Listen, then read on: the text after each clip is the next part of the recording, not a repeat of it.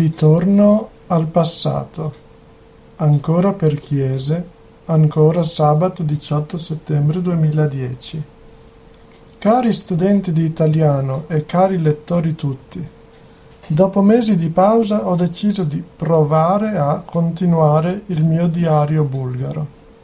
Nonostante il mio soggiorno a Sofia continui a suscitare in me brutti ricordi, non sarebbe giusto lasciare la storia incompiuta Infatti, oltre a molti aspetti negativi, ce ne sono stati anche di positivi.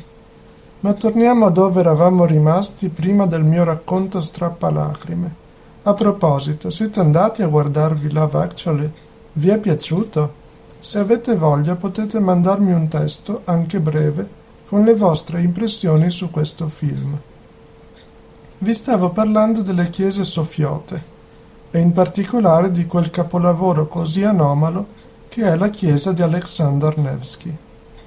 Vi dicevo che quella chiesa è sì il simbolo della città, ma non ha quasi niente di importante dal punto di vista artistico. Se volete visitare chiese di maggior pregio, l'inizio del vostro percorso dovrebbe essere Santa Sofia. Questa chiesa fu costruita nel VI secolo per volere dell'imperatore Giustiniano e secondo la mia guida del Touring Club è un raro esempio di architettura di transizione tra Oriente e Occidente. Ha una storia tormentata, poiché fu prima danneggiata dai barbari, poi restaurata dai sovrani bulgari, fino a diventare così importante da dare il suo nome alla città. Ma i guai non erano finiti Durante il dominio dei Turchi, Santa Sofia subì gravi danni e fu trasformata prima in moschea e poi, pensate un po', in deposito dei pompieri. Fu riconsacrata solo nel 1930, dopo vent'anni di restauri. Appena dietro la chiesa si trova una tomba talmente semplice che si potrebbe pensare non appartenga a nessuno di importante.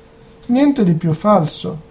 In quella tomba riposa Ivan Vasov, poeta e scrittore considerato il padre della letteratura bulgara. La sua importanza però va oltre la letteratura, perché si impegnò anche in politica, battendosi per l'indipendenza della Bulgaria dall'impero turco. E adesso pausa, ma non sarà troppo lunga, giusto il tempo necessario per raggiungere altri due gioielli ortodossi, nel bel mezzo dei viali che contano, primo fra tutti il boulevard Vitosha.